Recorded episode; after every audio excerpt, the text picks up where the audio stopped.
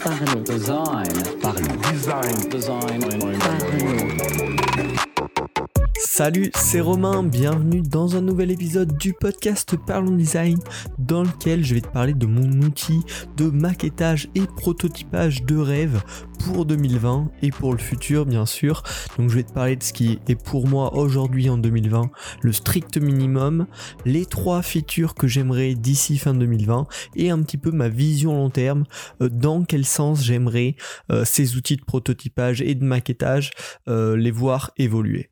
Donc là bien sûr je vais te parler finalement de Sketch, Adobe XD, Figma, InVision Studio, un petit peu tous ces logiciels, mais sans rentrer dans le détail de ceci. Hein, on va vraiment juste parler de quelques points qui me semblent intéressants, certains qui sont déjà intégrés dans certaines applications, euh, mais voilà, il n'y a, a, aucun outil qui intègre toutes les fonctionnalités dont je vais te parler dans un seul même outil, et il y a même des fonctionnalités dont je vais te parler qui n'existent dans aucun outil. Donc c'est un petit peu un côté euh, rêver, qu'est-ce que j'aimerais pour le futur, et puis si jamais euh, voilà ceux qui construisent euh, ces, applications m'écoutent, ben, peut-être euh, n'hésitez pas à prendre des idées là-dedans, ça pourrait être cool. Et puis pendant ce podcast, à la fin de ce podcast, voilà, sur les réseaux sociaux, j'aimerais également avoir vos réactions. Vous, euh, que, quel serait votre outil de design rêvé? Quelle fonctionnalité manque pour vous? Donc on va rentrer dans le vif du sujet. Qu'est-ce qui est le strict minimum en 2020 Euh, Là on est actuellement en février 2020. C'est quoi le minimum? Pour moi déjà, c'est un outil qui intègre le maquettage et le prototypage euh, de manière relativement évoluée dans une seule et même application. Aujourd'hui, Adobe XD et InVision Studio par exemple le font très bien. Il me faut également un mode de co-création qui est irréprochable. Il me semble à ce jour-là, c'est Figma qui est au top là-dedans. Voilà, qu'on puisse travailler en équipe sur un même fichier en temps réel, faire nos propres modifications, euh, que chacun travaille sur le même fichier sans qu'il y ait de bugs, sans qu'il y ait de soucis. Ça, c'est vraiment nécessaire en 2020 et ultra pratique. Quelque chose également de très important, c'est une gestion puissante et efficace des symboles. Pour ça, il me semble qu'à ce jour, le maître vraiment, c'est Sketch, mais il faudrait vraiment voilà, avoir une gestion aussi puissante euh, sur chacun des logiciels de maquettage et de prototypage en 2020. Et enfin, le dernier point dans les basiques, euh, c'est la rapidité du logiciel.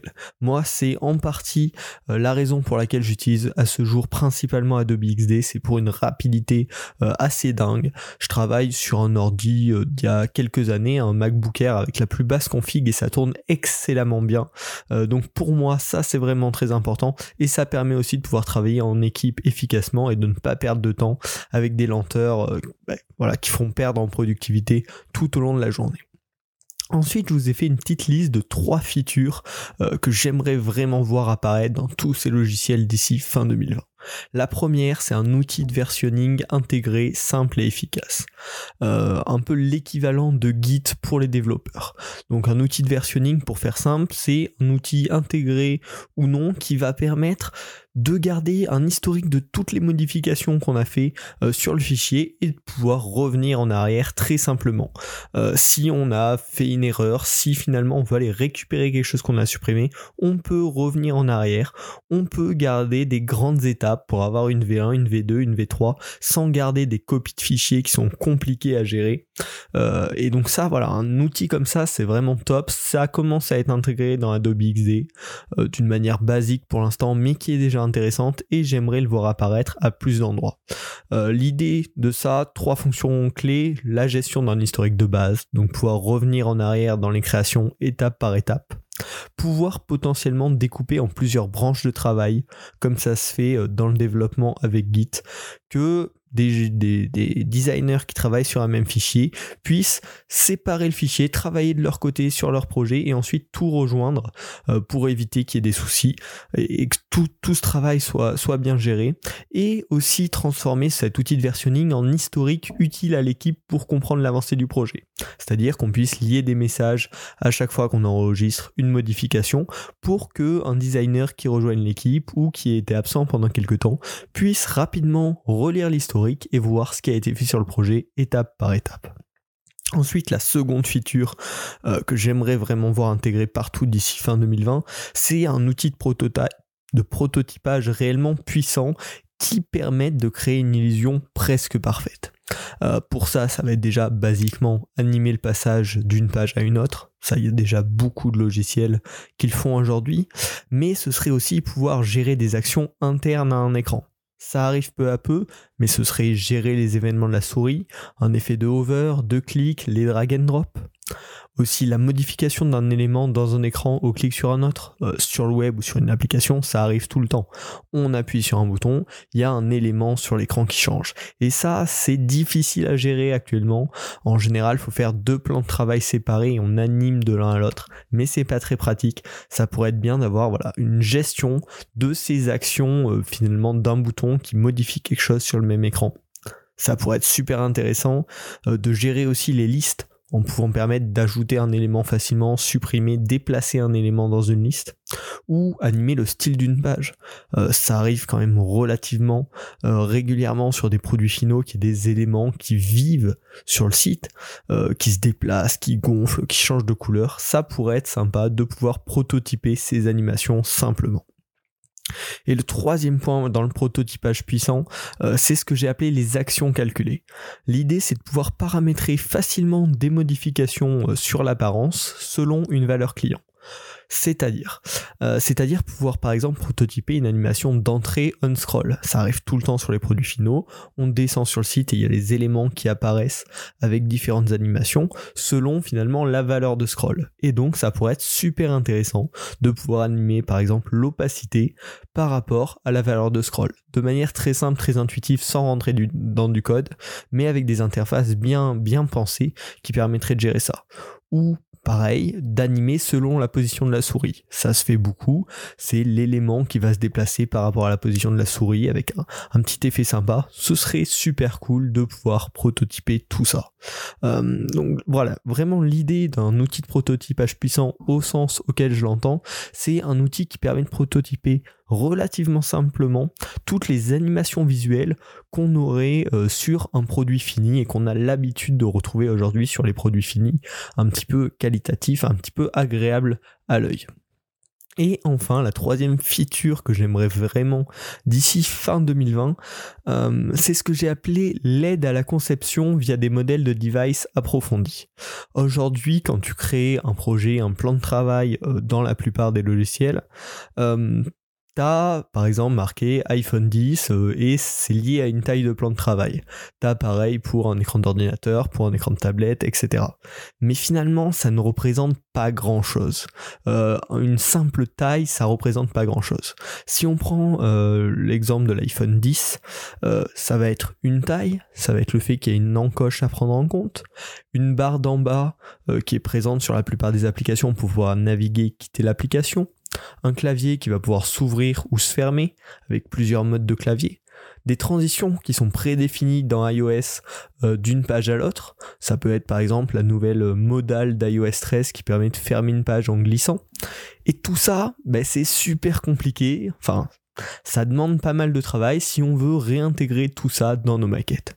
Ce qui pourrait vraiment être génial, c'est que les outils Sketch, Adobe XD, Figma proposent des modèles bien plus complets. Ou si on choisit iPhone 10, on a le fait qu'il y ait l'encoche, le fait qu'on puisse avec une simple checkbox ouvrir, fermer le clavier avec certains presets, euh, pouvoir gérer par défaut les transitions prédéfinies de chaque OS. Et ça, ce serait un énorme gain de temps.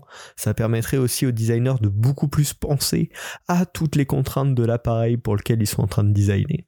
Et ça permettrait aussi d'éviter de faire des transitions qui au final ne seront pas respectées par les développeurs parce que ça demande trop de temps, euh, parce que c'est trop complexe.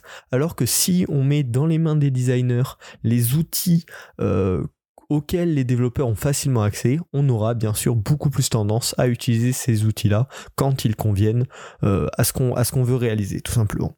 Donc ça, c'est quelque chose que je n'ai jamais vu et qui me semble super intéressant, qui nous ferait gagner beaucoup de temps et permettrait de créer des interfaces en fait qui sont beaucoup plus complètes, euh, qui ont beaucoup plus pensé à tous les petits détails euh, de l'appareil pour lequel ça a été designé.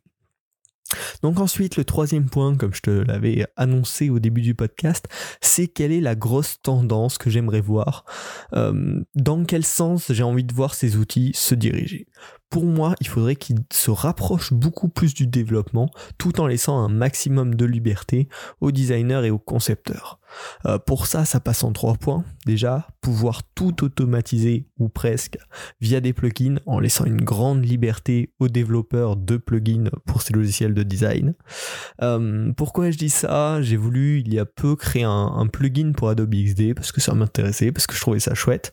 Et donc le but c'est de faire un plugin qui permet de faire le switch entre euh, le light mode et le dark mode. Donc on a deux palettes de couleurs et avec un simple bouton, on passe notre interface, notre, notre prototype euh, d'un mode light à un mode dark. Sauf qu'il y avait pas mal de restrictions qui ont empêché euh, que ce plugin soit vraiment intéressant. Par exemple, je pouvais pas modifier les symboles de l'utilisateur. Enfin, c'était complexe et du coup j'ai dû annuler le projet et c'est vraiment dommage parce que ça pourrait vraiment permettre de créer des plugins super intéressants. Donc j'aimerais vraiment une grande liberté à ce niveau-là. Le second point, c'est une interface modulable. Pouvoir adapter lui de son logiciel préféré à ses besoins du moment en réorganisant et resizant chaque panneau. Et ça, aujourd'hui, tous les logiciels ne le proposent pas, alors que dans le monde de la création graphique, c'est quand même quelque chose auquel on est habitué. Et enfin, le dernier point qui est vraiment le plus important, c'est le côté se rapprocher du développement. Euh, ça permettrait une meilleure conversation entre les designers et les développeurs. Euh, pour ça, j'ai noté plein de points. Déjà, aujourd'hui, on est habitué dans nos logiciels de design à voir des groupes qui contiennent des calques. Sauf que si on fait le lien avec le côté du développement, ça a pas de sens, car c'est jamais ce qui se passe. Euh, en fait, un container d'autres éléments en développement, ça va être tout simplement un, élément. Euh, ça va être un, espèce de rectangle, un container, une div dans le, dans le monde du web. Et donc, il faudrait tout simplement que ces groupes se transforment en containers auxquels on peut appliquer euh, un padding, un margin, des choses comme ça, même un background, parce que souvent le container a un background, et donc dans nos logiciels actuels, on est souvent obligé de faire un groupe avec dedans un layer background qui a cette couleur de background et donc c'est pas très cohérent finalement avec comment ça va finir côté développement et c'est un petit peu dommage déjà pour la maintenabilité euh, des éléments et pour cette cohérence de conversation entre le côté design et le côté développement. Ensuite, c'est aussi l'auto-layout intelligent. Euh, comme je disais, créer des blocs avec des margins et des paddings qui s'adaptent ainsi à leur contenu. Euh, c'est souvent ce qui va se passer au final quand on va développer. On va dire tel container, il a un padding intérieur de 15 pixels par exemple, et les éléments vont respecter en permanence euh, ce padding quand on s'auto-layout. Et donc il faudrait vraiment que ces, ces fonctionnalités d'auto-layout qui existent maintenant peu à peu dans les logiciels de design soient plus intelligents et soient plus basés sur la manière dont vont fonctionner finalement les produits euh, développés au final. Ce serait beaucoup plus intéressant. Et ça, Adobe est en train de le faire avec euh, maintenant on peut rajouter justement des paddings au groupe et c'est intéressant quand je vois aussi également les avancées d'auto-layout de Figma qui ont l'air assez énormes. C'est vraiment encourageant et donc je pense qu'on peut vraiment voir ça émerger euh, finalement dans les, dans les prochains mois, prochaines années. Après, ce que j'aimerais également, c'est un système de composants plus efficace. Aujourd'hui, j'ai jamais réussi à trouver mon bonheur entre des logiciels qui sont trop euh, rigides et des logiciels qui sont trop flexibles au niveau des composants. Finalement, pareil, encore une fois, si on se rapprochait plus du développement, on aurait des composants euh, maîtres avec plusieurs états, un état euh, over, un état appuyé, un état classique, un état désactivé par exemple, qui ont un certain visuel, une certaine apparence, un certain padding justement et un texte éditable à l'intérieur qui quand on le modifie se modifie dans tous les états. Et ça aujourd'hui j'ai réussi à le trouver dans aucun logiciel euh, de maquettage, prototypage, en tout cas pas dans ce que j'ai essayé et je trouve ça vraiment dommage. Euh, on fait des trucs trop euh, trop déconnecté finalement de la réalité et c'est vachement dommage. Euh, donc voilà j'aimerais voir voilà ce rapprochement euh, avec le développement. Ça passerait également par la gestion native des dark modes dans le design.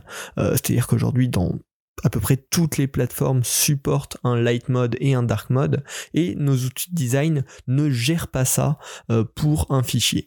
Et donc c'est vraiment dommage, ça pourrait être très cool d'avoir des outils intégrés qui permettent de switcher entre un light mode et un dark mode, euh, des palettes de couleurs, des enfin voilà, certains paramètres qu'on puisse euh, switcher facilement comme ça, ce serait super intéressant et ça permettrait encore une fois de simplifier le passage du design au développement. Et enfin, le dernier point, ce serait la possibilité d'intégrer dynamiquement de la data depuis une API. Euh, ça pourrait vraiment être génial, ça commence pareil un petit peu, ça, émerge petit à petit, mais pouvoir appeler des API qui retournent un fichier, un fichier JSON directement depuis, euh, depuis le logiciel de design pour compléter la data de vos maquettes.